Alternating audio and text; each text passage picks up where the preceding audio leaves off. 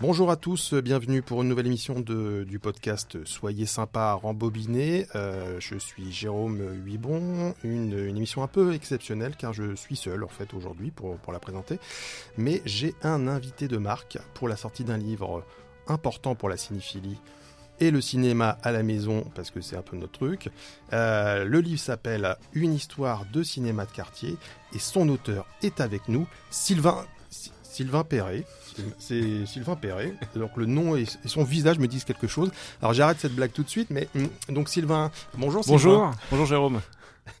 Donc on va parler euh, de cinéma de quartier. C'est vrai qu'on avait fait une émission exceptionnelle, exceptionnelle sur euh, la dernière séance. Ouais. Et euh, voilà. Dont le premier nom était Cinéma de quartier.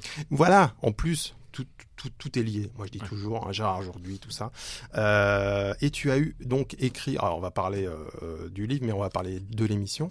Euh, tu as écrit donc un livre sur, euh, c'est pas une émission, mais c'est en tout cas une case, une case de programmation, ce qui était le cas aussi à la dernière Ouais. séance, ce qui n'était pas une émission, Non. vraiment, mais euh, sur cinéma de quartier, euh, sur Canal+. Alors pourquoi Euh, pourquoi Parce que. euh, Pourquoi ce livre en fait Pourquoi hein ce livre? Alors, ce livre, Une histoire de cinéma de quartier, revient sur l'émission donc, de Jean-Pierre Dionnet, Cinéma de quartier, et sa petite sœur, Quartier interdit. Qu'il y a eu quatre, il y a eu quatre saisons de cette, euh, cette version un peu plus euh, étrange festival ou cinéma, cinéma d'horreur et un peu, un peu explicite. Et donc l'émission a commencé en septembre 90, c'est pas 89 comme c'est marqué parfois euh, sur internet ou ailleurs. Oui, c'est-à-dire que le, t'as t'as vraiment recoupé pas mal de, de Ouais, ouais. sources pour être sûr, parce qu'il y a quand même pas mal, Ouais. pas mal d'hésitations au fil des années, quoi. Donc, euh, C'est ça. Et euh, l'émission s'arrête en décembre 2007, donc 17 ans d'émission. Et l'émission s'est arrêtée il y a à peu près il y a 16 ans. Donc euh, voilà, ça me paraissait intéressant. C'est une émission qui a euh, forgé la cinéphilie. Si on trouve quand même pas mal de documentation et d'ouvrages sur euh, sur peut-être pas d'ouvrages, mais en tout cas beaucoup de citations sur l'historique et la fabrication de, de, la dernière séance. Moi, j'avoue que j'étais plus un enfant de, cinéma de quartier. Et donc, ça, ça, ça me semblait intéressant d'aller me plonger un peu dedans et, et de raconter cette histoire assez, assez bah, dingue, peut-être pas, mais en tout cas, qui, qui a compté pour le, pour le cinéma. et, euh, et justement, euh, on peut parler peut-être de nos souvenirs en fait de cette émission. Mm. Moi, j'ai le souvenir de, de, de découverte du mercredi matin, c'était à 9h, euh, du cinéma de Mario Bava, du cinéma de la, de la Hammer. Enfin, la dernière séance avait passé quelques Hammer, hein, évidemment, mais c'est là que je découvre euh, la marque, euh, euh, Les Monstres de l'espace, je crois qu'il est passé aussi, le troisième Quatermass. Euh, Il y en a deux qui sont passés, je crois. Il y a la marque. Non, les trois, je crois. Ouais, les trois, crois, passer. ouais, ouais, ouais. Euh, je me demande s'il n'a pas passé la mini-série même aussi, d'ailleurs, euh, de 79. Euh, Peut-être pas sur cinéma de quartier, non, mais, dans, voilà, dans, des cases un peu, voilà. Donc, voilà, j'ai des vrais souvenirs de ça, plus que des péplums qui étaient pas trop mon truc. Toi, alors, et moi, je date ça à peu près de, bah, du début en fait, hein, parce que mes parents étaient abonnés en, en 89 ou 88 à Canal. Donc, comme ça démarre en 90, j'ai dû, euh, j'ai dû voir ça assez tôt, euh, même si je voyais qu'il était Dionnet euh, dans Mhm. d'autres émissions. Enfin, voilà, il était un peu, un peu connu. Vous allez voir Bassiste en enfer, un film italien, réalisé en 1962 par Riccardo Freda. Motra contre Godzilla est un film de Inoshiro Honda et de 1964. C'est un Keiju Eiga. Vous allez voir Les cicatrices de Dracula, réalisé par Roy Ward Baker en 1970 avec Christopher Lee. Et toi, c'est quoi tes, tes souvenirs? À quel moment tu, tu découvres euh, Le moment où j'identifie l'émission, euh, je sais pas. Je me souviens de cette couleur, effectivement, il y a cette, cette, euh, cette, euh, cette couleur de cinéphilie qui est un peu, un peu surannée, un peu colorée, un peu Mm. technicolor, Mm. euh, euh, avec effectivement des péplums ou des choses un peu naïfs, en fait, ou, et surannées. Mm. Euh, c'est des, des, des, des Kota Favi ou des Bava, euh, même si j'aime beaucoup Bava, quand on, à à l'époque, j'identifiais pas ça comme étant du Bava. Je sais pas exactement autour de 2000, je commence à vraiment suivre parce que je m'intéresse euh, au- à une cinéphilie un peu plus. Je commence vraiment ma cinéphilie à rentrer dedans en- avec la boulimie qu'on a quand on commence à être cinéphile, on veut tout voir. On comprend en fait, ok, donc il y a des auteurs, des gens qui font des films, on veut tout voir. Donc aussi bien cinéma, cinéma de minuit que, que cinéma de quartier. Et, euh, euh, quand j'avais Canal, j'ai regardé des cinémas de quartier. Le, le cycle, ou plutôt les cycles qui m'ont marqué, parce que c'est tout un été, c'est un, cycle consacré à euh, Jean-Pierre Melville, bizarrement. Qui on, on, identifie pas immédiatement cinéma de quartier à Melville. Donc c'est peut-être une, une, une, époque où le cinéma de quartier déjà était en train un peu d'évoluer vers d'autres choses, même s'il y a toujours eu des évolutions. Euh, tous les 2-3 ans, l'émission change un petit peu de forme et, et repart vers d'autres auteurs mm. ou d'autres genres. Ou... Lionel disait lui-même, dans une interview d'époque, il disait bah, là le, le, le, péplum ne marche plus, donc on fait du western spaghetti, puis quand ça marchera plus, on refera euh, du drame ou de ou, de, ou autre chose. Et puis en fait, il, s'adaptait un petit peu euh, à la fois à ses envies et puis à ce que les gens euh, regardaient. Oui, je crois qu'il y avait Samuel Blumenfeld qui, qui l'accompagnait. Exactement, exactement. Euh... Melville tisse une histoire qui est peut-être la plus perverse de tout son cinéma. Le, la raison pour laquelle Vanel euh, choisit Belmondo, c'est qu'il voit en lui un, un, reflet de lui jeune. C'est-à-dire que Charles Vanel, ancien jeune premier, au physique très, euh, très raviné, se reconnaît dans le jeune premier devant lui, Jean-Paul Belmondo, qui a justement le physique qui est, un, qui est un ancien boxeur. Et en fait, c'est l'histoire d'un coup de foudre. C'est que Charles Vanel tombe amoureux de Belmondo. Mais c'est vicieux parce que c'est pas Morin non plus. Il tombe amoureux non pas d'un autre, mais de lui-même jeune. Oui, il, y a ça, il tombe de, de lui-même jeune, mais le passage de Vanel est un pervers sexuel. C'est qu'il est posé comme tel. Le... Tout un été, on a eu euh, quasiment l'intégrale. Ça finissait par le trou bizarrement, qui était un des films préférés de Melville. Oui, c'est vrai. Euh. Peut-être parce qu'il n'avait pas réussi à avoir les deux manquants. Euh, voilà. Je, me souviens vraiment de ces, émissions où, où j'avais vu trois Melville et je m'intéressais à Melville et je dis, oh, je vais pouvoir tout voir, je vais pouvoir tout voir, ou quasiment tout.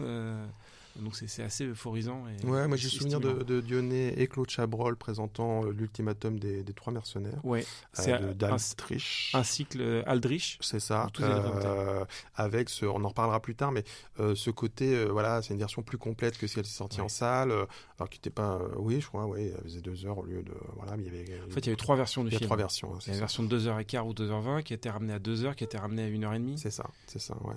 Donc il y avait, il y avait tout ça et c'est vrai que euh, donc toi tu découvres en 2000, mais je pense que c'est au moment où je commence un peu à arrêter pour des questions d'études et de machin, et, voilà, euh, parce que j'ai plus Canal en tant qu'étudiant. Mais euh, et puis surtout, euh, après on va rentrer comment l'émission s'est faite, mais euh, moi j'ai souvenir des présentations de, de Jean-Pierre Dionnet, quoi. C'est-à-dire que d'un enthousiasme, d'une convivialité. Enfin, il y a oui. un côté comme ça. Alors évidemment, euh, souvent j'étais très déçu après avoir lu le film euh, parce qu'il nous avait quand même un peu survendu un truc ex exceptionnel, euh, flamboyant et tout ça. Mais c'est surtout sa présentation qui était flamboyante. Parfois, on avait un peu une, une heure et demie d'ennui, quoi. Euh, mais mais c'est pas grave. Il a, c est, c est, ça, ça participait de, ouais. de, de, de, de, la case en fait. Hein, donc après, il n'hésitait pas à dire dans l'émission que dans ses présentations que comment tel, tel, tel, tel film est un peu plus, plus faible. Je me souviens d'un film qui présentait comme une, une délicieuse bêtise. Donc oui, on n'était pas dupe, on disait on va avoir une, on va avoir une connerie voilà. un samedi matin, euh, parce que la, la, case aussi a changé. Et quand, elle, quand elle est passée le samedi matin, euh, euh voilà, on, on savait qu'on allait voir un truc un peu plus euh, pas terrible, un, fond de tiroir, mais en même temps on allait le voir et puis on allait peut-être rêvé, fantasmé euh, pendant des années, parce qu'il y a vraiment ce côté-là d'aller chercher un peu dans les marges les, les les bonbons acidulés qui sont dans toutes les marges, qui peuvent être de, de, de, de tout genre différents, vraiment. Mmh. Euh, alors l'idée, l'idée de cinéma de quartier, c'est une idée, enfin donc ça, ça débat en scène dans 90, mais c'est une idée qui, qui, date de quelques années avant, avec, euh, on va dire même euh, des faux départs. Enfin, il y a, y a, un tâtonnement en fait sur tout ça. Oui, oui. D'abord, il y a, y, a, y a, en fait, Dionnet à la base n'est pas présentateur du tout télé, même s'il a fait des, s'il a, s'il a animé des, des, des, émissions. Je veux dire par là qu'il pourrait pas présenter euh, un. Si aujourd'hui il y avait les, les, je sais pas, les Césars ou euh, mmh. ou, euh, ou, les euh, le Festival de Cannes, il pourrait pas être commentateur ou, ou journaliste. D'ailleurs, on l'a jamais vu chez Canal défendre ces, ces, ces événements-là. C'est pas son. Je crois qu'il a commenté les Golden Globes, mais c'était pas, ouais, c'était pas génial. génial c'est pas son truc. Ouais. C'est pas son truc. Par contre, parler de ce qu'il aime et, et, mmh. et, et, de ce qu'il connaît, il sait faire. Donc c'est peut-être pour ça, moi à mon avis, c'est pour ça que cette émission, tout comme euh, tout comme euh, euh, la dernière séance, sont des émissions qui ont beaucoup marqué, qui ont été très importantes, parce que c'était des émissions qui étaient présentées par des par des, des non professionnels de la cinéphilie. Mmh. C'est pas pas des écrivains, c'est pas pas des chercheurs, c'est pas des universitaires, c'est pas des même pas des, des, hommes de télé. C'est c'est d'abord des cinéphiles avant d'être des journalistes, Exactement. des écrivains et euh, voilà. Donc je pense que c'est ça qui compte Ouais, et euh, dans la transmission, Tout à fait. euh, dans C'est- le côté passeur. C'est pour ça que ces deux émissions-là, qui sont présentées par des gens qu'on n'identifie pas à la télévision, enfin, Un peu cas comme pas- nous dans Soyez sympa. mobilier. Exactement. Non, mais nous, on est plus, on est, on, on- les gens qui écoutent ça, a priori, sont à la base des cinéphiles. Oui, Sont- oui, oui. S'il y, a- oui, s'il y en a qui oui. sont pas cinéphiles, ils sont bienvenus, bien évidemment. Mais en tout cas, ouais. Euh, on, on est, je pense qu'on est identifié comme tel. Bien sûr, on dit bien pas sûr. ça avec un- une aura de prétention quoi que ce soit, mais en tout cas, voilà, c'est. Non, non, mais là, il y a une, une, une volonté de, il y a une pédagogie, hein, mais qui, Mm. euh, qui est pas forcée en fait, hein, qui est juste naturelle en fait, Non, non. euh, Dans, dans les dans les deux cas, parce que c'est ça qu'il faut dire, c'est que la dernière séance et cinéma de quartier sont, sont liés en fait un peu, Oui. c'est-à-dire que le, le- le- euh, la dernière séance a failli s'appeler euh, cinéma de quartier. Tout à fait. Un- euh, et on- enfin, je, je vous renvoie à ce qu'on avait enregistré sur la dernière séance. Elle aurait dû, enfin, la dernière séance s'intéresse uniquement au cinéma américain, mais au départ, il y avait, une, enfin, en tout cas, un quiproquo avec la chaîne qui pensait passer aussi des films français, des choses comme ça. Donc voilà. Et, Et au, au même moment que, se lance la dernière séance, euh, Dionnet, lui, arrive euh, à France Télé, à l'époque, euh, France, euh, Antenne 2, Antenne 2. Pardon. Antenne 2. Ouais, je, je te pardonne, tu n'étais pas, tu pas né. J'étais pas né, j'étais pas né. Et euh, il commence une émission avec. ça, ça commence Philippe Manœuvre. avec Philippe Manœuvre. Dans Les Enfants du Rock, enfin, Ouais, ils ont ouais. eu plusieurs émissions Exactement. dans Les Enfants du Rock, Les Enfants du Rock. dont qui Sex Machine. Exactement. Et, et, et quand Sex Machine s'arrête au, au bout de, de quelques années, c'est assez rapide, c'est assez éphémère, Oui, c'est que- relativement éphémère. Je résume, mais euh, Les Enfants du Rock est créé par Alain Degreffe euh, et Pierre Lescure. Euh, et euh, évidemment, fin 83, enfin au milieu 83, 84, eux s'en vont créer Canal+, laissant Les Enfants du Rock un peu orphelins. C'est joli, ça, Enfants du Rock, orphelins. Voilà. Mais... euh, donc, euh, et puis Manœuvre et, et Dionnet viennent euh, de la presse écrite. Hein, en- Oui. donc, Métal euh, Hurlant, voilà, Métal Hurlant, euh, l'écho des, l'écho des savanes, c'est ça Non, non Métal Hurlant, je dis. Ouais, c'est ça. Donc voilà, ils sont un peu orphelins de ça. Et voilà, c'est c'est un peu. c'est un peu plus tard que va se lancer cette idée de, Oui. enfin que Dionnet ou ou d'autres, parce qu'on n'est pas sûr de qui a la paternité de cette idée de, de case. Oui, ça c'est euh, ça c'est intéressant. Ce qu'on sait, c'est que euh, il y a plusieurs sources euh, qui concordent en disant que l'émission Cinéma de quartier a été suggérée assez tôt, au moment du lancement de Canal, par Dionnet à, Pierre Lescure. Pierre Lescure dit c'est trop tôt. Oui, ouais, parce que Canal, euh, ce qu'ils veulent, c'est euh, vendre du, enfin proposer du film frais. Enfin, des- des- donc Ils veulent être identifiés comme la chaîne du film frais. qui passe les films en par- premier. C'est un pari, c'est-à-dire qu'à l'époque, c'est euh, c'est une meilleure qualité d'image, il faut acheter un décodeur, c'est compliqué, c'est un peu un objet à la mode, c'est des abonnements, donc c'est première, première chaîne d'abonnement en France, si je dis pas de bêtises. Oui, oui, à péage, comme À on appelle péage. ça à péage. Et bon, et ça démarre difficilement quand même. hein, donc, Ouais. c'est pas le moment en fait de, Mais de, de- ça- de- de se tourner vers le Quoi. le, le- le début est très compliqué parce qu'ils savent pas tellement où ils vont. Ils savent pense. pas à qui s'adressent. Ils en savent fait. pas à qui s'adressent. Mais bonne nouvelle, au bout d'un an, les gens ne se désabonnent pas. C'est ça. Et Et ça, 90% de Ouais, voilà. Et ça, c'est une victoire. Et ils disent ok, on tient quelque chose, donc il faut creuser. Ouais. Il y, a, il y a du potentiel et euh, Donc en 85, euh, Ouais. euh, ils, ils mettent un porno. non, mais c'est voilà, c'est c'est des, des- il y a, il y a- il y a une réflexion, il y a plein de choses qui se font. c'est difficilement imaginable aujourd'hui euh, euh, parce qu'à l'époque il y avait quoi? Il y avait cinq chaînes? Quatre, c'était la quatrième.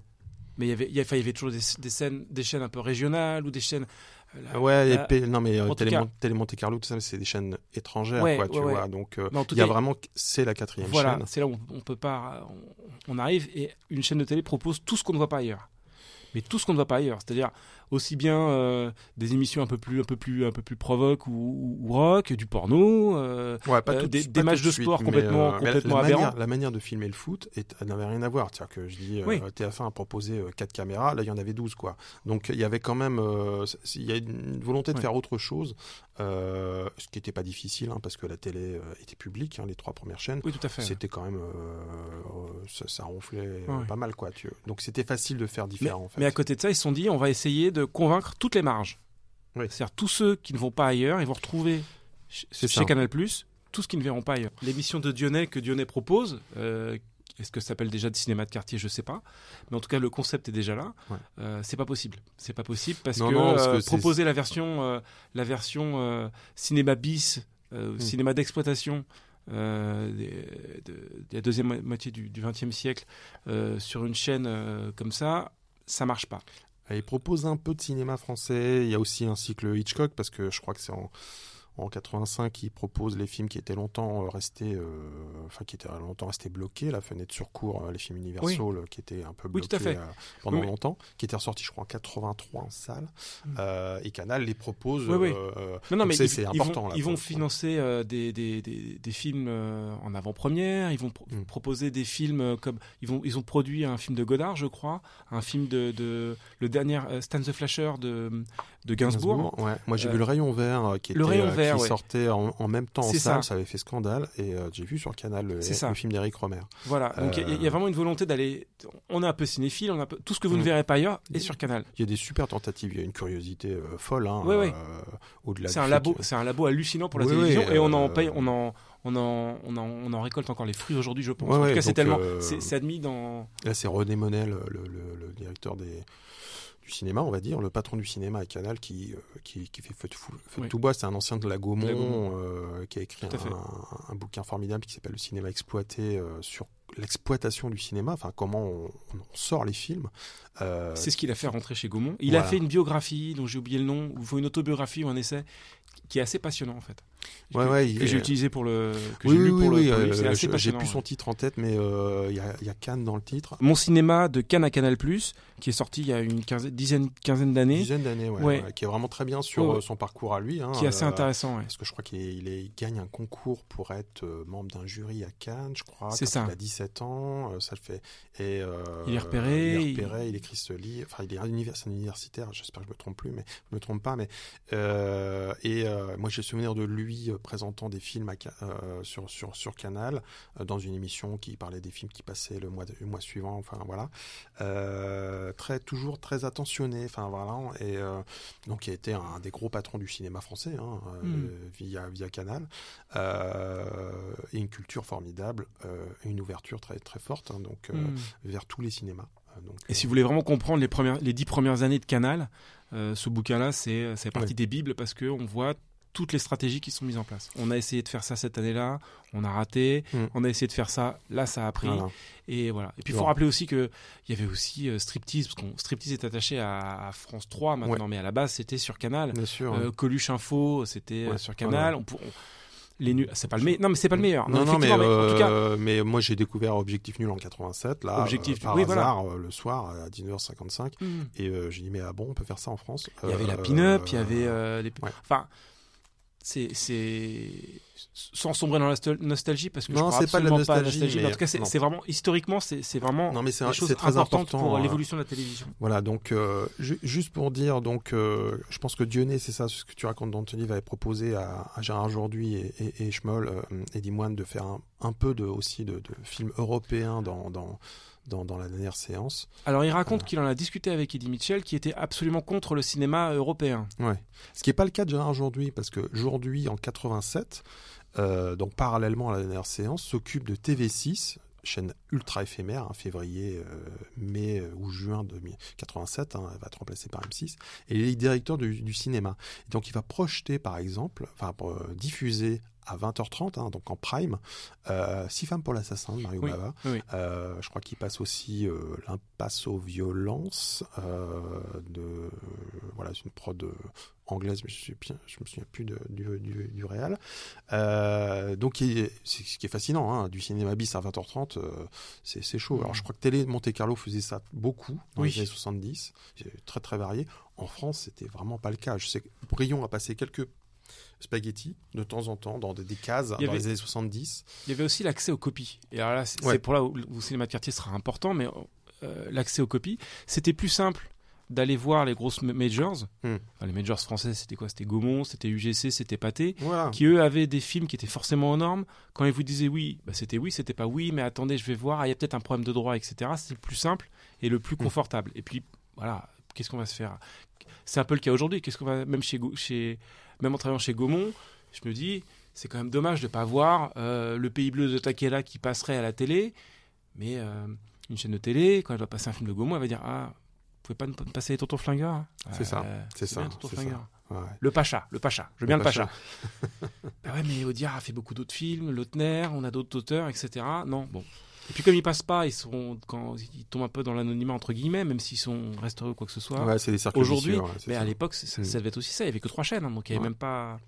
Et euh, donc, ce qui déclenche en fait, euh, donc euh, en 89, cette, cette, cette case, euh, c'est- d'abord euh, une question de quota en fait. Euh, En 90. Ouais. En 90. mais euh, les discussions, ah oui, c'est alors, discussions des 90. Si, si on, si on en croit les différents, les différents, les différentes voix, ça aurait commencé en 89 ou en 90, on sait, ou en 88, on Ouais. sait pas vraiment. Bon, si ça commence en septembre, on peut se dire que ça commence en janvier, février. Ils Oui, discutent, alors, euh, Dieu- bon, en Dieu- tout cas en 90 quoi. Dionnet dit qu'il fait, il fait une offre à l'Escure quelques années auparavant, deux ans avant- auparavant. Il dit on en reparle dans deux ans.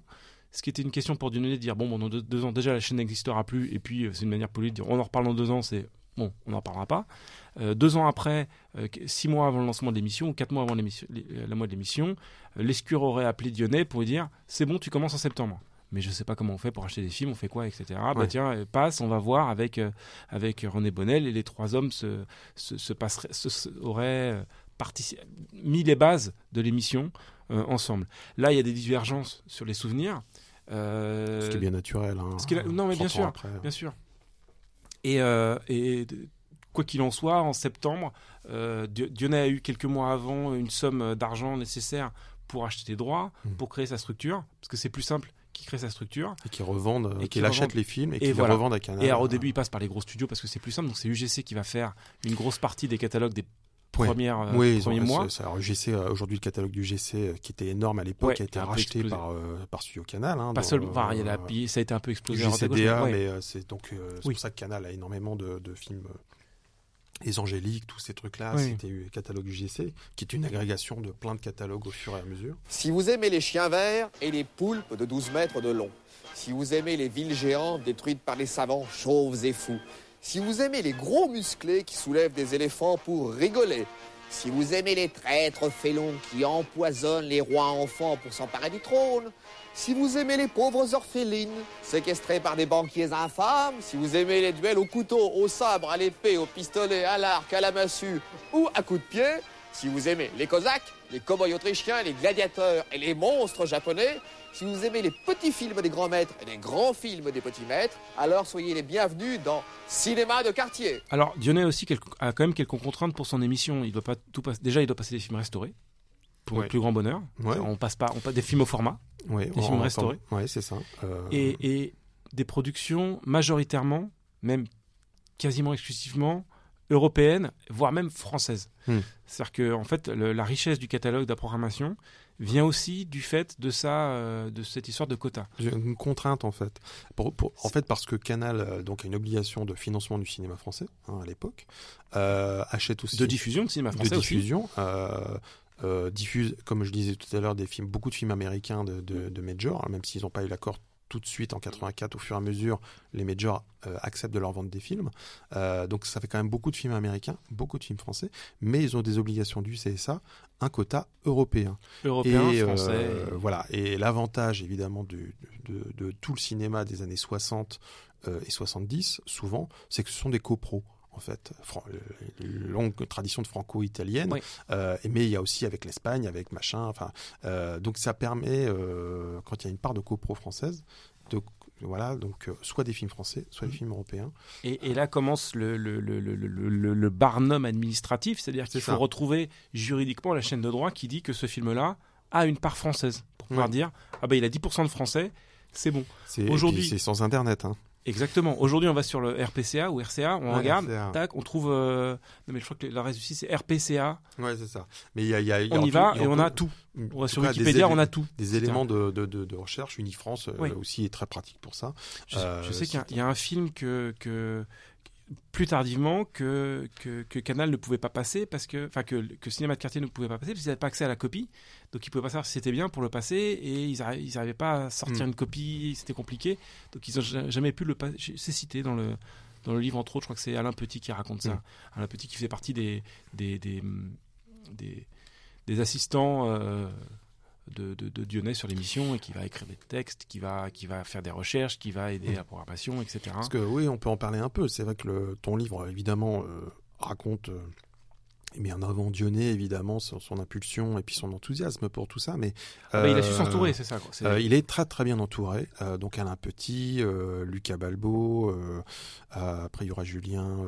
Julien Rousset, Rousset. qui va prendre la suite de, de, de- d'Alain Petit. Ouais. Et puis au départ il y a donc ce, ce- personnage un peu mystérieux de Carlo Silva, c'est ça? Carlos Silva. Alors, c'est un- J'ai essayé d'en parler à, à, à Dionnet, parce qu'on s'est- vu dans le cadre du- de la sortie du livre. Euh, c'est un personnage extrêmement mystérieux. Tout le monde en a parlé, mais quasiment immédiatement quand j'ai interviewé des, des gens, parce que ça m'intéressait pas d'avoir euh, que la voix d'une personne. Euh, ça, m'intéressait d'aller recouper. Alors parfois j'avais des sources, je suis pas allé voir René Bonnel pour lui, pour lui demander de répéter ce qu'il avait écrit deux fois dans un bouquin et dans Mm. une interview. Euh, Dionnet aussi, il y avait pas mal de sources, etc.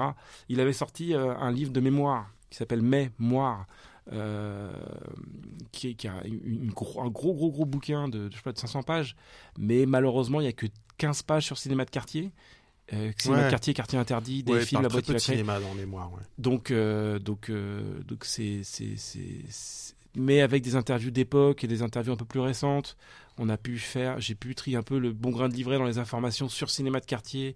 Et puis, je suis allé contacter effectivement d'autres personnes comme Alain Petit et, et les gens que tu as cités, euh, Julien Rousset, le réalisateur de l'émission, Mhm. enfin un des réalisateurs de l'émission, euh, qui m'a parlé un peu du fonctionnement, euh, qui m'a parlé du fonctionnement de, de, de, de, euh, la réalisation. C'était tellement, c'était tellement, ça se tenait tellement tout seul que j'ai préféré le mettre en interview plutôt que de tout mettre dans le dans le dans, dans, dans l'histoire parce que la première partie du livre qui fait une cinquantaine de pages euh, passe en revue euh, du début de l'émission à la fin en recoupant en mélangeant en, en- en- 60 70 pages quand même. hein. 70 pages Ouais, ouais. euh, en, mettant un peu tous les tous les tous les euh, en, en mettant en mettant de l'ordre dans tout ça. Euh, si je parlais du, du réalisateur, j'étais obligé de couper les 4 90% de ce qu'il disait qui était intéressant mais qui n'allait pas là-dedans. Bien sûr. Donc j'ai dit bon, on va pas le mettre dans, le- dans ce truc-là, on va mettre Mm. 5 ou 10 pages à la fin et ça va être intéressant. Mais c'est vrai que ce que tu disais, c'est euh, à l'époque, on s'adresse plutôt aux grosses boîtes, euh, donc euh, Pathé, Gaumont, euh, UGC, euh, et puis euh, pour les films américains, euh, au, au major, hein, au final. Euh, ce que va, euh, ce que va apporter euh, cinéma de quartier, c'est euh, le fait d'aller voir toutes ces petites boîtes quand on les retrouve et euh, Oui. euh, pour acheter leurs films. Alors, en plus, il y, a- il y a quand même un certain budget euh, que Canal peut, peut se permettre à l'époque. Euh, donc toutes ces petites sociétés, euh, souvent artisanales, euh, qui ont des petits catalogues, et en fait, on va, ça va, ça va sauver Hmm. des films. Oui, parce tout à fait, que tout à ces films n'étaient plus exploités nulle part, donc en déshérence totale pour la reconduction des droits des auteurs. Et Le matériel n'était pas restauré puisqu'il n'y avait pas de vente.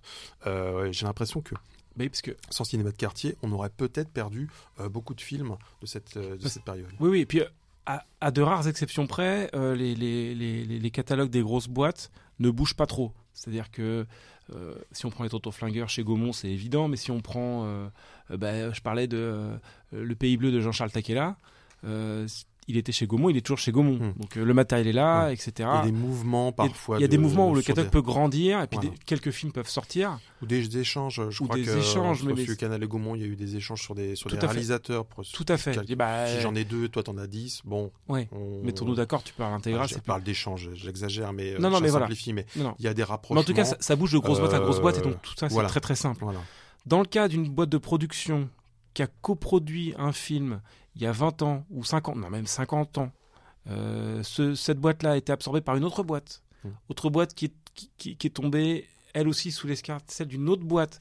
Pour retrouver tout ça, euh, c'est extrêmement compliqué. Alors, il y a des histoires assez hallucinantes dans toute l'histoire de ce cinéma-là pour ressortir le film.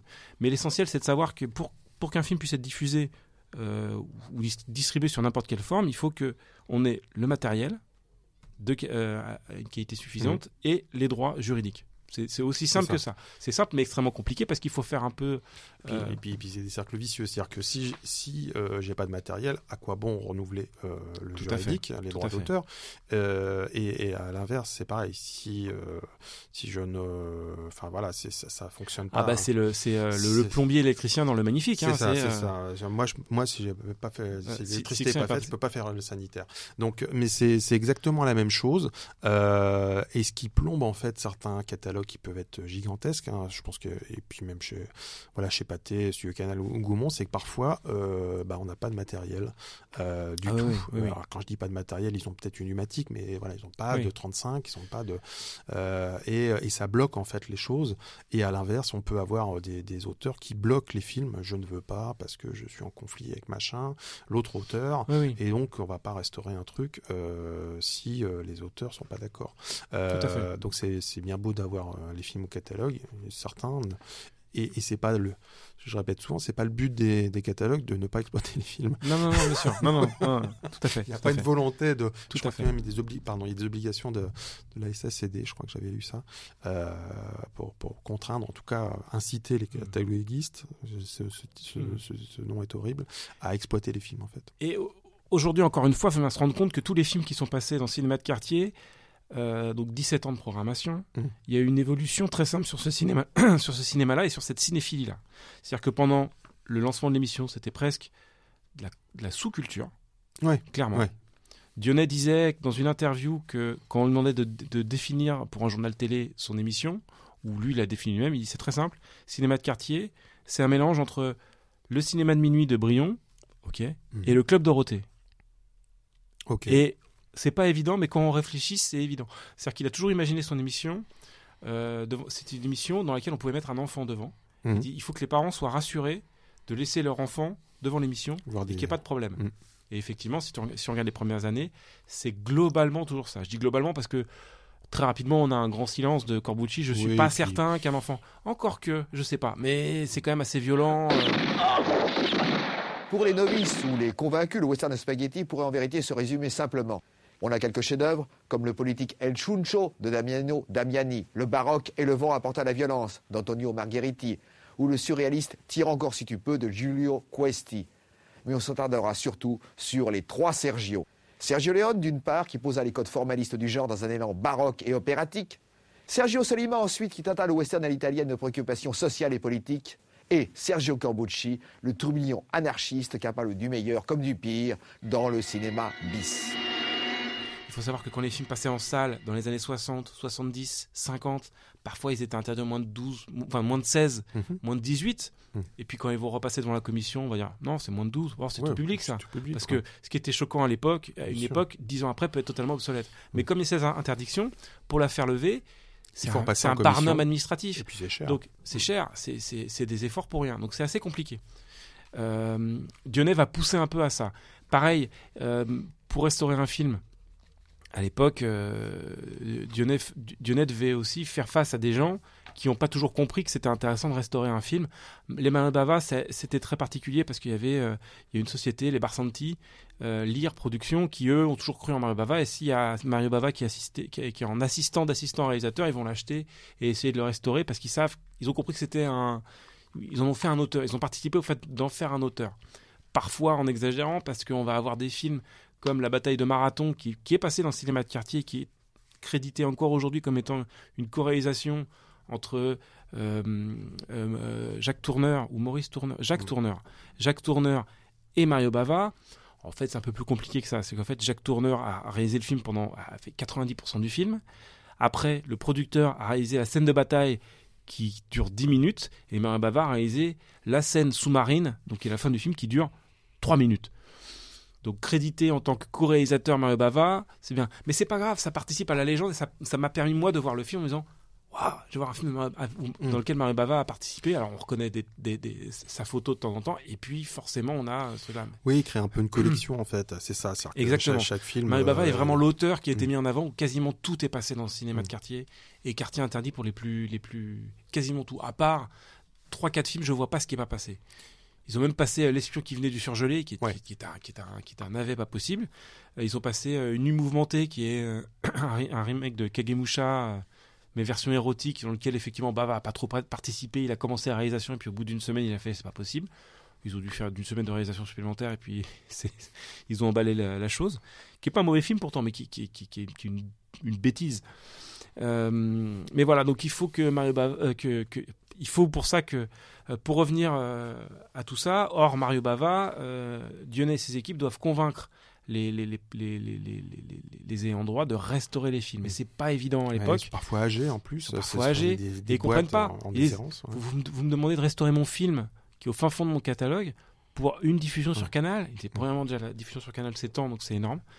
Et puis ce que disait Dionnet, et ça s'est avéré à, plusieurs reprises, une fois qu'il est passé sur Canal, que le film est restauré, bah, il est vivant. donc il peut passer sur d'autres chaînes, sur M6. Ça a passé énormément de péplum dans les années 90, qui étaient des films passés un ou deux ans avant voilà. Euh, par Dionnet. Voilà. Euh, ils avaient pas une casse péplum, mais en tout cas, ces, ces films passaient beaucoup. C'était régulier. Euh, donc ouais, ça, ça, a servi à ça. Et c'est vrai qu'au-delà de, de, alors c'était des restaurations chimiques à l'époque, hein, on parle pas de, de numérique. Euh, donc format respecté, scope, beaucoup de films en scope, hein, dans les péplums par exemple, euh, et aussi des versions complètes. Moi, j'ai le souvenir de Hercule contre les vampires avec donc une présentation de Dionnet, qui, est un film de Mario Bava où il n'y a pas de vampires.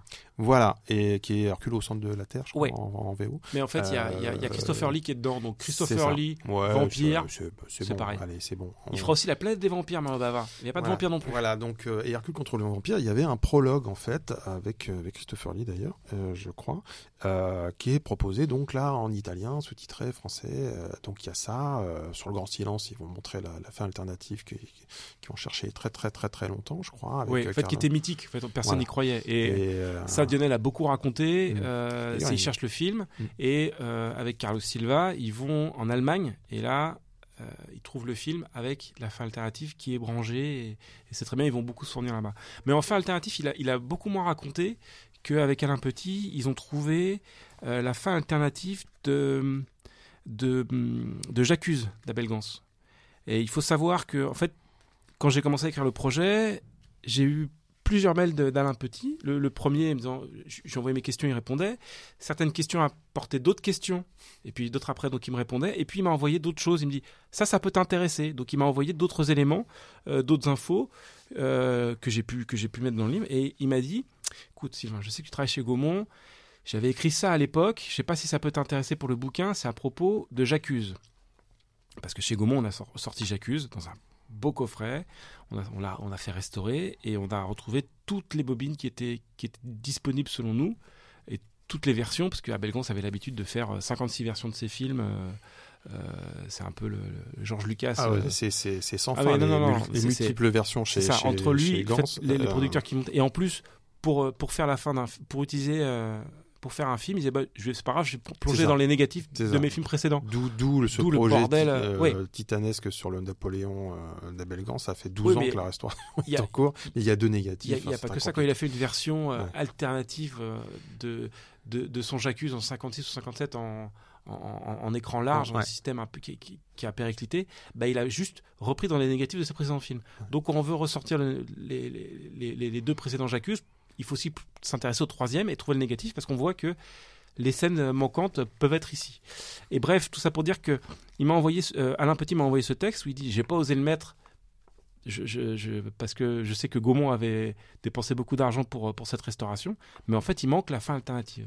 Moi j'avais entendu parler de cette fin alternative, j'avais vu une petite photo, mais j'y croyais pas tellement. Et effectivement, lui, euh, Alain Petit raconte qu'on lui avait envoyé une VHS du film euh, enregistré justement sur Radio Monte Carlo quelques années auparavant et, son, dealer lui avait montré ça et il découvre, je crois que c'est avant même le début de l'émission ou au tout début de l'émission, il travaille peut-être même pas encore euh, sur cinéma de quartier et il voit J'accuse avec la, une version anglaise en fait. À la fin il y a une autre version, c'est pas la même fin. Il, découvre que c'est pas la même fin.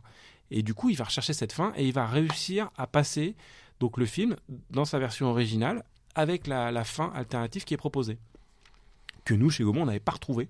Hmm. On n'a pas retrouvé, donc on n'a pas pu l'utiliser. Oui, ouais, si t'as pas d'éléments. Ouais. a pas de... Et donc euh, c'est dommage. Et comme à l'époque on se connaissait pas, il, me l'aurait dit, on aurait fait tout pour, euh, hmm. pour riper ma, bout de VHS pour pouvoir le mettre dedans, pour dire il faut qu'il y ait une trace. quoi.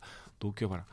Et donc c'est tout à son honneur aussi de dire je, te le dis, mais voilà, j'ai pas mis sur internet pour pas pour pas. bah non, on a fait. Là, on s'est trompé, donc. Hmm. Et bon, on peut parler aussi de, des Tontons Flingueurs. C'est-à-dire que je me souviens de cette diffusion avec une des diffusions, parce qu'il il y avait la multidiff de Canal, hein, il n'y avait pas de replay à l'époque. Hmm. Euh, une des diffusions des Tontons Flingueurs est, est en fait euh, un commentaire audio de, de Georges Lautner, euh, Jean-Pierre Dionnet et Venantino, Venantini. Ouais, c'est même un peu plus qu'un commentaire audio, c'est-à-dire qu'ils sont filmés avec en vignette en, le film, en picture in picture. Picture in picture. Et on les voit dans une salle de cinéma.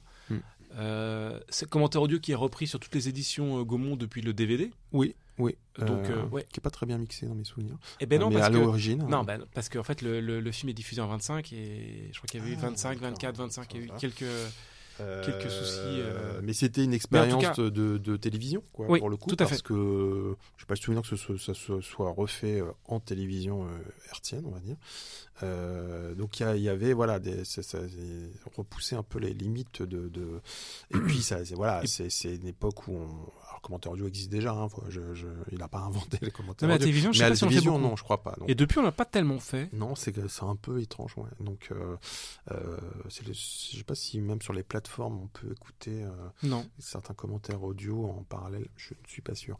Mais euh, voilà, et, et c'est marrant parce que donc il y a ces tentatives de, voilà, de cinéma de quartier avec des avec un commentaire audio et, et c'est ouais, c'est aussi peut-être aussi à une époque où finalement euh, euh, dans les années 2000 euh, cinéma de quartier concurrencé en fait je je pense par le DVD et, et finalement peut-être euh, bah, le travail est fait en fait. Tu vois ce que je veux dire, c'est qu'il y, a un, relais, il y a un relais par le support physique de, euh, on va être inondé de, disques hein, euh, de, tous les pays.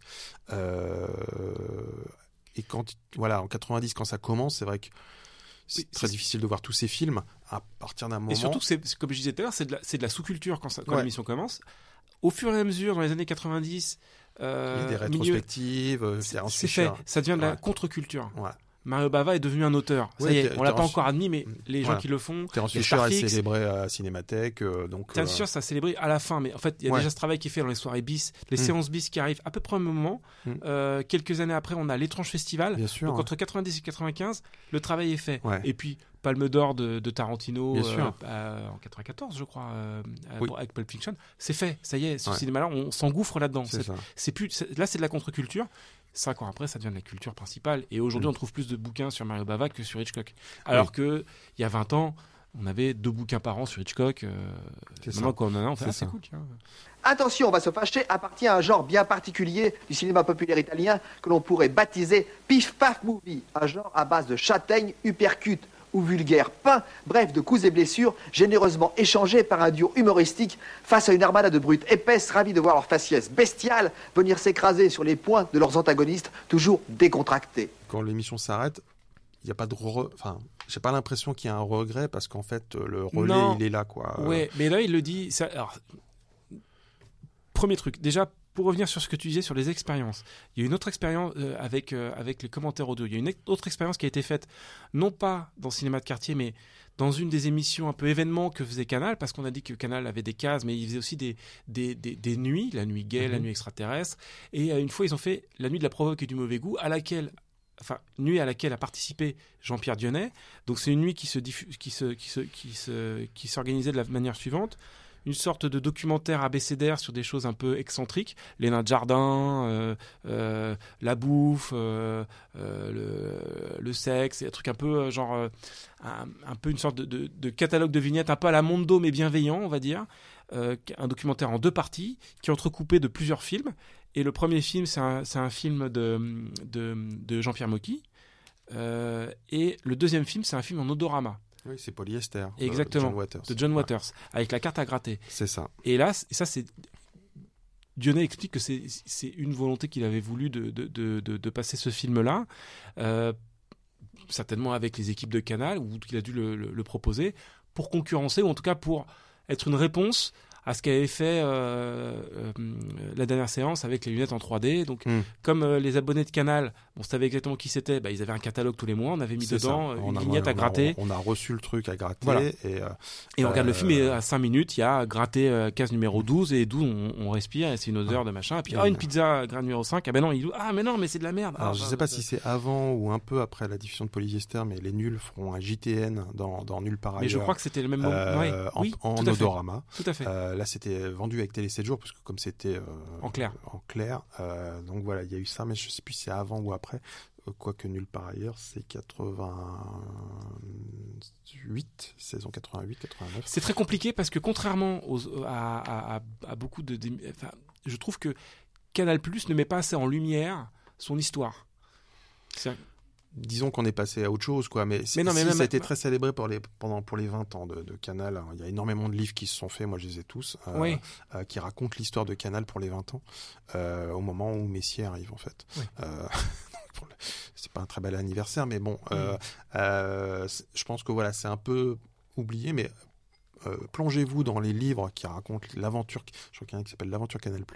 Pierre Lescure aussi Oui, a Pierre écrit Lescure, euh, un bouquin. Il y a eu euh, Philippe Dana avec, Mm. euh, j'ai oublié son nom, un, des animateurs de, de Canal, mais qui est décédé. Mais Philippe Dana a écrit sur ces, ces années Canal.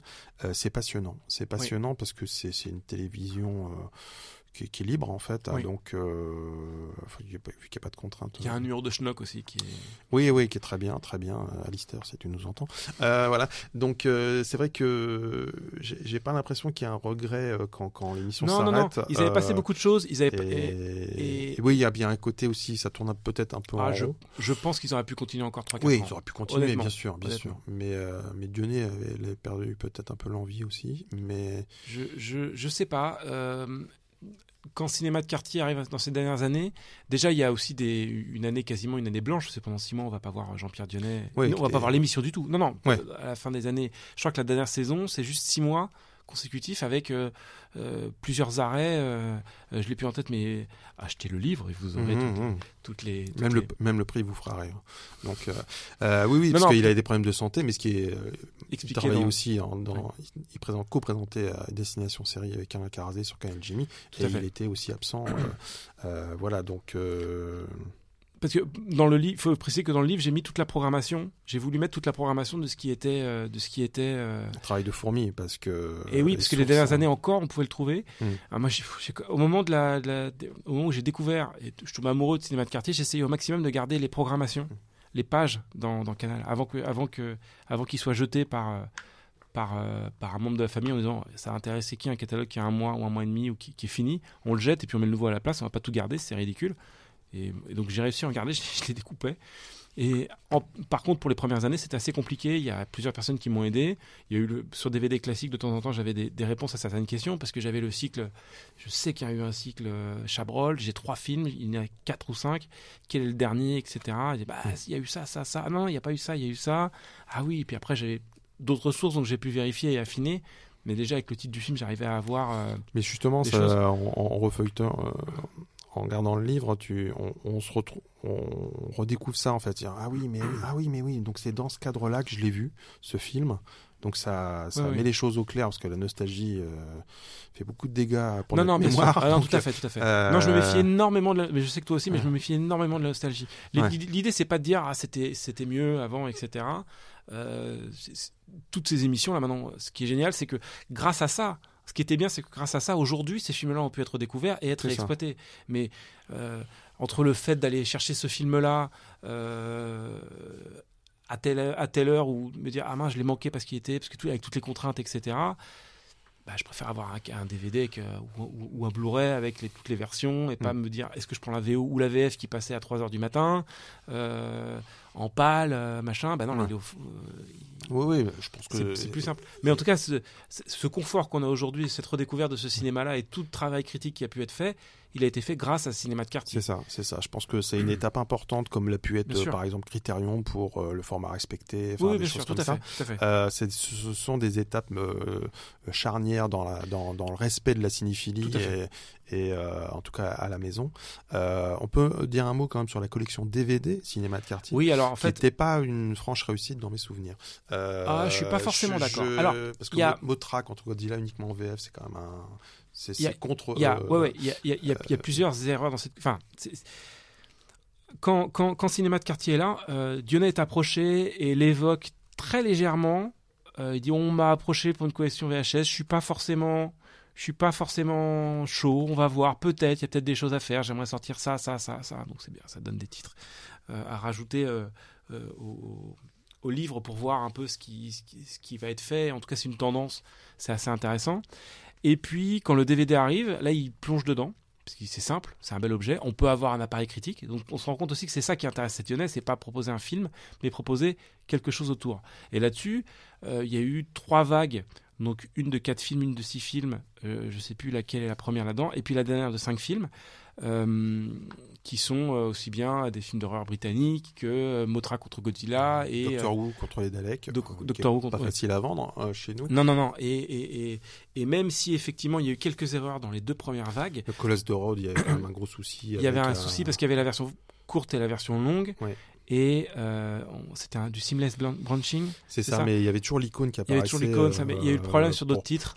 Sur Chapeau de mes bottes de cœur, je me c'est, souviens euh, qu'il y avait aussi un DV, le premier tirage avait ce défaut-là. Enfin bon. voilà, Bref, euh, En tout cas, il a, il a reconnu au moment où il a interviewé, au moment de la sortie de la troisième vague, où là, il a mis sa chemise. Mais alors, déjà, premièrement, effectivement, avec ses problèmes de, de, de, de, de, de copycat tiers ou de, ou de, Mm. ou de, ou de, de films en VF uniquement. Ouais, euh, je crois que Motra était en 4 tiers scope. je c'est ça. Ouais. Euh, Il y a quand même un appareil critique qui est béton. Hum, hum, hum, béton. Je précise que dans cette vague-là, il y a un film qui était assez difficile à voir parce que c'était le film de Bava, mais il a été retiré du commerce au Ouais. bout de 15 jours parce qu'il y a eu des problèmes juridiques. Mm. Parce que souvent, euh, trouver les droits, c'est bien, mais trouver la bonne personne qui a tous les droits, c'est Mm. assez. Parce qu'on peut trouver des gens qui, qui vous disent qu'ils ont les droits alors qu'en fait c'est pas Surtout en Italie, euh, Euh, voilà. enfin, surtout pour autour du cinéma italien. Et je crois que ce film-là, Dionnet racontait qu'il avait les droits. Et le jour où il a reçoit la copie et il lance la production, il dit J'ai les droits, mais vous devriez voir telle personne parce que je suis en procès avec lui, parce que lui aussi il dit qu'il a les droits.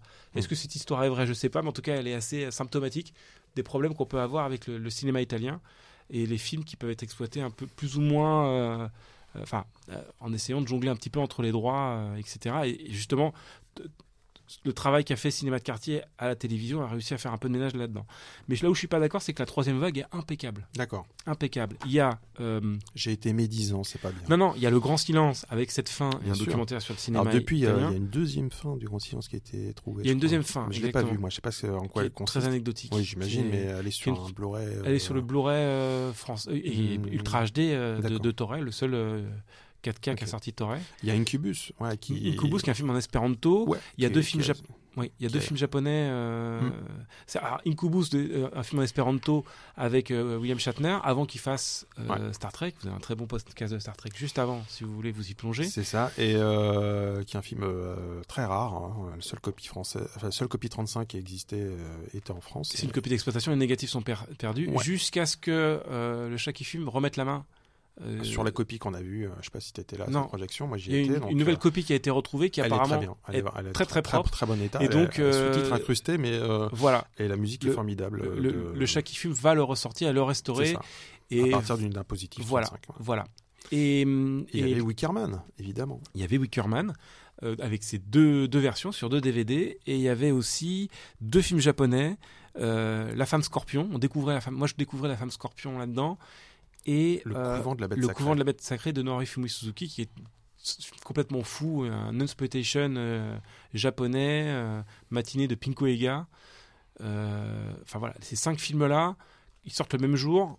Euh, c'est c'est vraiment impeccable quoi. C'est vraiment impeccable. Et on aurait Ouais, ça aurait pu Enfin, ça a peut-être pas ça aurait marché. pu hein, on continuer. ouais, pas- je, sais pas. Mais en tout cas, Euh, euh, est-ce qu'ils ont sorti trop d'un coup? Est-ce qu'ils auraient dû en faire deux? Mais en Toujours, fait, toujours compliqué les je pense que les ventes, d'après ce qu'on a lu, euh, les ventes étaient plutôt bonnes. Et Dionnet, peut-être qu'il essayait, de donner le change, mais en interview, il donnait déjà des titres Ouais. d'autres d'autres choses qu'il aurait aimé faire. Et donc, il, il présentait chaque film, mais ce n'était pas les mêmes présentations. Non, il refaisait des Il présentations. refaisait les présentations. Donc, euh, c'était retourné. euh, donc, Oui. voilà. Donc, euh, et, et il Toujours filmé par un- Yannick Vallet, je crois, qui est le réalisateur euh, Voilà, de, et puis il a fait venir euh, Christophe Gans. En tout cas, un des réalisateurs de l'émission. euh, Donc, euh, certaines choses. Donc, euh, non, non, c'était euh, c'était intéressant. C'est vrai que c'est dommage que ce soit arrêté.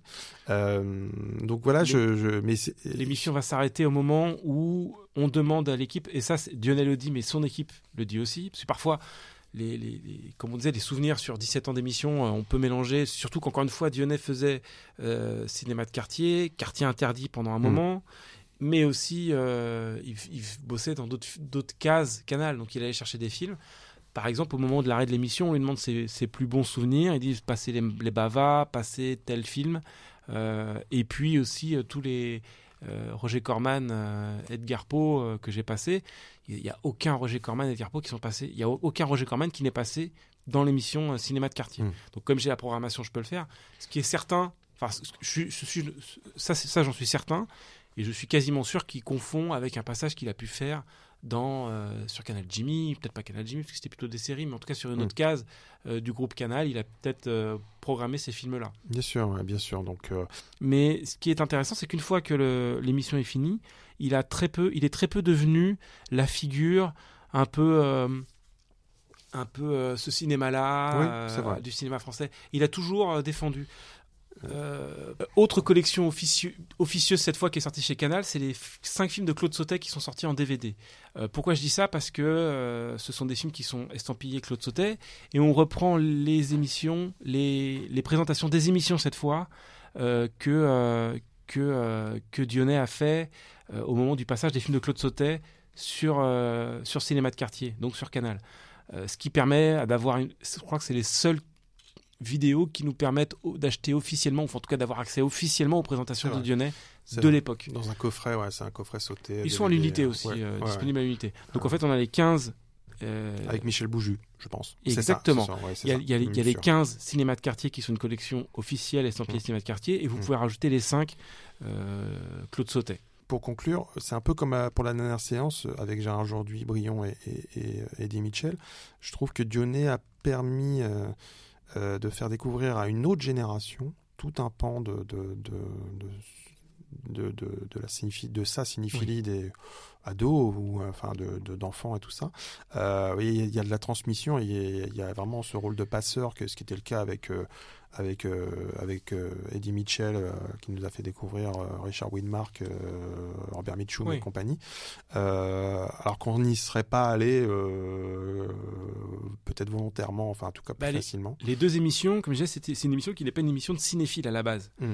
On peut rentrer dans ces émissions-là Ouais, en n'étant pas cinéphile. Oui, parce que là c'est- mercredi à 9h, donc on touche Et un après- public enfant. Oui, et après, c'est de- c'est pas, il y a eu plusieurs Ouais. cases dimanche, samedi, mais quand ça passe le samedi matin, je sais qu'on est euh, vers 2003-2004.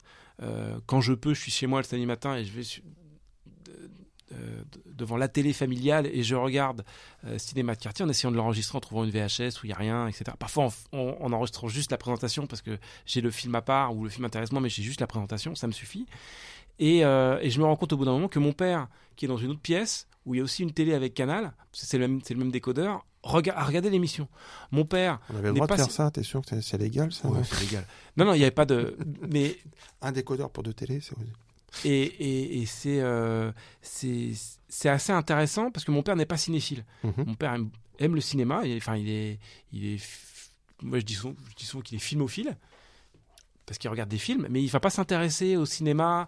euh, il va pas s'intéresser aux auteurs de cinéma. Et on va on va en discuter après. On se rend compte qu'on a vu ah ben lui aussi il a regardé euh, Mhm. la traque de Serge Leroy. Il s'est pris une claque, mais pas la même claque. Et moi j'étais devenu, j'ai pas commencé cette émission, à regarder cette émission de manière assidue en étant cinéphile, mais je le suis devenu et donc ça m'a passionné. Et là, le travail de passeur est- Mm. est- a été fait, mais c'est aussi une émission qui était qui s'adressait à un plus large public.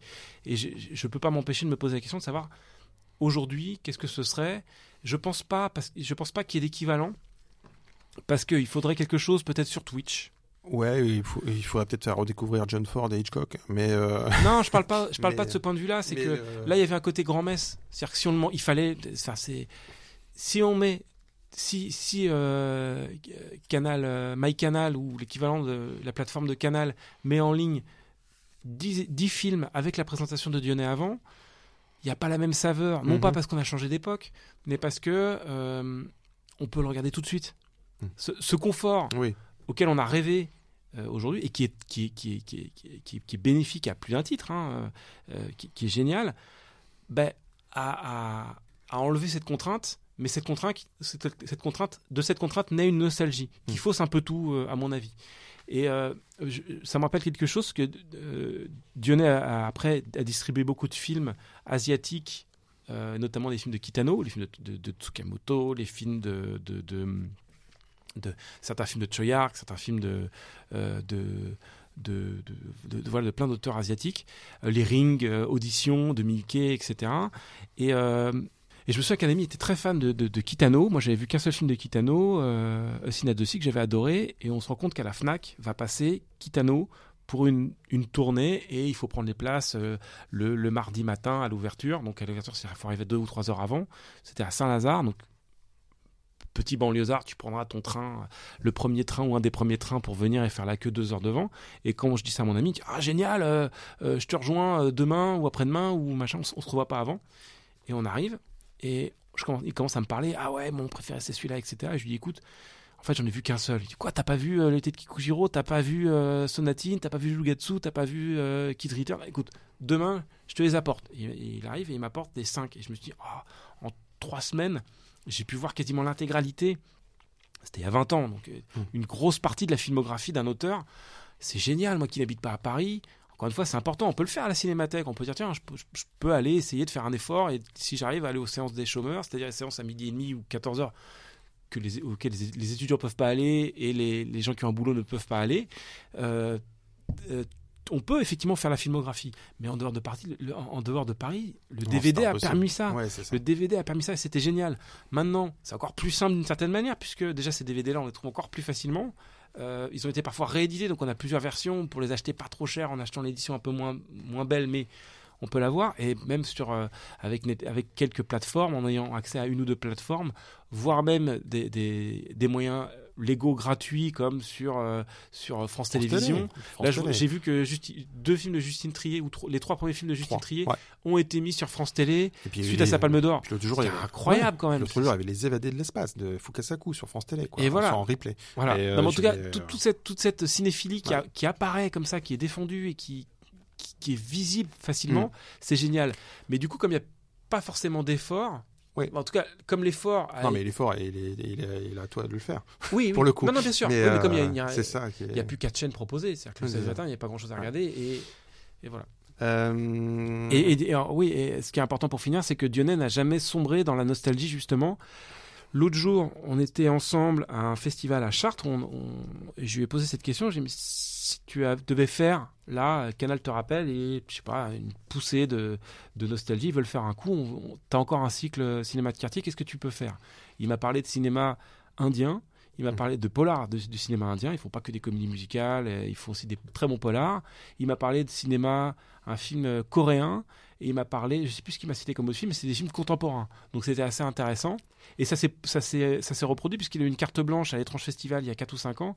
Et dans les films qu'il a présentés, c'était quasiment, il n'y avait aucun Mario Bava. Quoi. Hmm. Pour lui, c'est oui, fait. bien sûr, c'est fait. c'est Mais il va défendre euh, du, du- du film de Ford et machin. Ce qui était déjà le, le cas dans la dernière émission, dans la dernière présentation. Il présente pas le dernier film. Il commence en disant je, je, euh, nous avons gagné ce soir. Je suis vous dire que je m'en vais. euh, Hmm. euh, comme comme le disait mon ami Serge Gainsbourg. euh, nous avons gagné ce soir. Maintenant ce cinéma-là a gagné. Il y a d'autres trucs. Nous nous reverrons. Ça, Je sais ouais, pas quand. ouais. Et j'ai tenu à reproduire cette, euh, cette, euh, ce dernier texte en fait Ouais. euh, que j'ai mis euh, euh, dans, dans le en, en fin du, du, du, du, livre pour montrer effectivement dire bah, il y, a- il y a une ouverture et puis euh, c'est sa manière de dire au revoir et dire on nous, rever- on- nous reverrons mais ce cinéma là avait gagné quoi.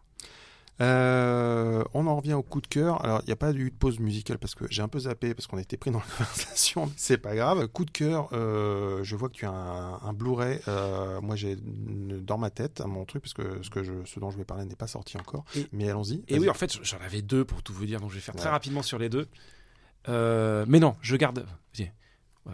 Oui, mon, coup de cœur. Alors, c'est euh, chez Ecstasy of Films est sorti il y a quelques jours Suburbia, le premier film, le Éditeur français, je précise. éditeur français, oui, euh, de Pénélope Sphéris. J'espère ne pas écorder, écorder, Bien sûr, réalisatrice de Wayne's World. Wayne's World et aussi euh, euh, The Boys Next Door qui est Ouais. sorti chez Carlotta il y a quelques il y a quelques Mm. quelques années mais en tout cas son premier film n'était pas sorti et l'édition est assez exemplaire déjà elle met en avant elle sort le film elle permet de sortir le film de, de, de l'oubli je ne connaissais absolument pas ce film Et on a deux interviews qui accompagnent ce film, donc au format et propose aussi en 1,78. Donc je pense que c'est une version alternative sans les cages, qui est très anecdotique. Hein, ouais, 85 à 78, on va pas pleurer. En tout cas, en tout cas, on a le choix, donc c'est plutôt agréable. Euh, c'est un DVD et un, Blu-ray dans le même coffret. Et on a deux interviews, une euh, de Julien Cévéon, qui est quelqu'un qui est passionnant, qui, est qui travaille toujours sur les, les contre-cultures, mm. euh, qui revient sur la carrière de la, du film et de la cinéaste et de la scène punk, parce que c'est un film qui est un peu, c'est un peu l'équivalent de la nouvelle vague, euh, euh, mais version génération punk. Parce que tous les acteurs sont des vrais punks avant d'être des acteurs. Parce que la réalisatrice disait, c'est plus simple à un punk de demander d'être acteur qu'à un acteur de demander d'être punk, parce qu'à l'époque c'était c'était même plus de la contre-culture, c'était de la, culture euh, bannie et maudit, etc.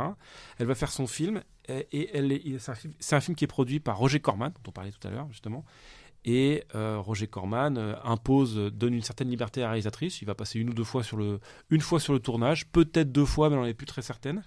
Mais voilà, il va la laisser tranquille. Il lui demande juste, il va essayer de se battre pour le nom parce qu'il voulait un autre nom en faisant des sondages, en disant regarde, c'est plus ce titre-là. Mais elle arrive à imposer le nom du film qu'elle veut. Et puis Roger Corman la laisse vraiment tranquille. Il lui demande juste de ouais. ouais, Suburbia, c'est le nom qui va rester. Et elle lui demande de le Corman lui demande juste de placer des, des scènes, euh, une scène de violence ou une scène de sexe toutes les 10 minutes. Voilà, ce qui va être fait, ce qui va dire, la, réalisatrice dira bon c'est un peu ridicule de temps en temps, etc. Mais euh, voilà, là ils s'embrassent, donc c'est bon. Et puis là il y a cette scène où les punks euh, déchirent les vêtements de la fille, scène de sexe. Et puis là il y a une bataille, elle est un peu ridicule, ça sert, etc. Elle, elle a hum, la réalisatrice déjà malgré ce qu'on essaie de, raconter, euh, malheureusement, l'histoire du cinéma, il y a très peu de femmes avant les années 90 en, tête, en réalisatrice. C'est vraiment, vraiment exceptionnel. Et c'est intéressant d'entendre cette voix-là, parce que déjà, ça prouve que c'est exceptionnel, donc il faut les chérir. Et donc, on a tendance, je trouve aujourd'hui, à dire qu'il y avait beaucoup de femmes dans l'histoire du cinéma. Il y en a beaucoup qui ont été oubliées, mais il n'y en a pas tant que ça, malheureusement. C'est bien parce que c'est en train de changer. Mais avoir ces souvenirs de dire non, non, non, on a on galérait pour faire un film, c'est assez bien. Et elle explique dans ces années, dans une interview que euh, elle, euh, elle euh, par exemple, quand elle a commencé ses études de cinéma, il y avait une salle auquel elle avait on disait qu'elle n'avait pas vraiment accès parce que tu comprends, il fallait porter des trucs, des lourds et tu n'arriveras pas à le faire. Donc elle commence vraiment le cinéma sous cette ambiance-là. Et elle est interviewée dans un document, une interview de 33 minutes qui est passionnante. Elle est absolument pas langue de bois. Euh, elle, a des mots assez durs sur un peu tout le monde. Euh, pas méchant mais assez assez violent c'est assez assez exceptionnel donc entre les deux interviews c'est une petite euh, petite pièce et si vous aimez le cinéma punk si vous aimez les belles éditions et si vous voulez en savoir un peu plus sur cette réalisatrice qui a quand même une carrière de plusieurs films dont on n'a pas visible, c'est bien d'avoir accès à, ce, à cette édition-là qui est assez impeccable. Puis Ecstasy of Films, ils sont, ils ils, sont pas très productifs, mais ils font du bon boulot, donc euh, c'est bien de le dire. Voilà. Euh, moi, je voulais évoquer la, sortie prochaine. Euh, donc là, on enregistre euh, le 10 juin. au mois de juillet, il y aura chez Arrow en Angleterre Bruce Lee at Golden, Golden Harvest. Je, vais réussir à le dire en Ultra HD avec des nouvelles restos. Alors, je sais qu'on était, ça fait 20 ans qu'on voit des coffrets sortir au fur et à mesure, ils sont toujours mieux que les autres. Je crois que les dernières étaient pourtant un peu, un peu controversées. Au niveau de la colorimétrie euh, Oui, oui, oui. Moi, j'ai les, les Shot Factory qui corrigeaient des problèmes de colorimétrie. Euh, chez Criterion, il y en a aussi, de tout ça. Euh, et, mais surtout, ce qui est vraiment annoncé, c'est d'abord qu'il y a le, montage mandarin de, Big Boss avec 10 minutes de plus. Donc ça, c'est quand même assez exceptionnel qu'ils aient retrouvé un élément de ça. Euh, et euh, concernant le jeu de la mort, qui est, un film qui me fascine depuis très longtemps, euh, ils ont retrouvé à Bologne euh, un interpositif des rushs en fait, euh, que euh, Bruce Lee a, tourné 90 minutes d'image hein, avant de, d'arrêter de, suspendre le tournage. et jusqu'à présent, ces, ces rushs avaient servi à deux documentaires en 99 et de 2000 qui sont The Warriors Journey et puis Bruce Lee in G.O.D. Bruce Lee in God, avec une qualité d'image qui n'était pas terrible. et là, donc ils ont retrouvé un interpositif, donc scanné en 2K. Donc on va voir les rushs comme on les a jamais vus. Et surtout, c'est ça va être présenté dans un essai vidéo de 3 heures avec des commentaires, voilà, des sur sur ce qui ce qui est ce qui est ce qu'on voit, parce que ces, ces rushs sont muettes, hmm. donc il faut quand même leur et je crois qu'aussi ils ont remonté une trentaine de minutes utiles de, de, de des combats et notamment retrouver des scènes, une, scène avec euh, une bûche euh, dont on n'avait que des photos euh, depuis 50 ans. Donc c'est une événement, ça, pour moi c'est assez événementiel. On y reviendra peut-être dans une émission sur cette histoire assez hallucinante du jeu de la mort et de ses multiples rebondissements. Enfin c'est vraiment n'importe quoi. C'était cette le, le, montage de ce film et ce, ce, ce, qui en a été fait en 78 par Raymond Shaw. donc voilà, c'est une édition que j'attends beaucoup. J'ai précommandé le coffret.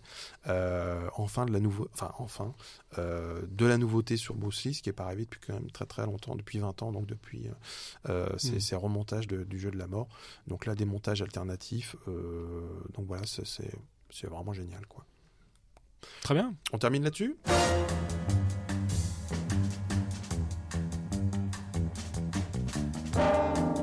Je remercie mon invité.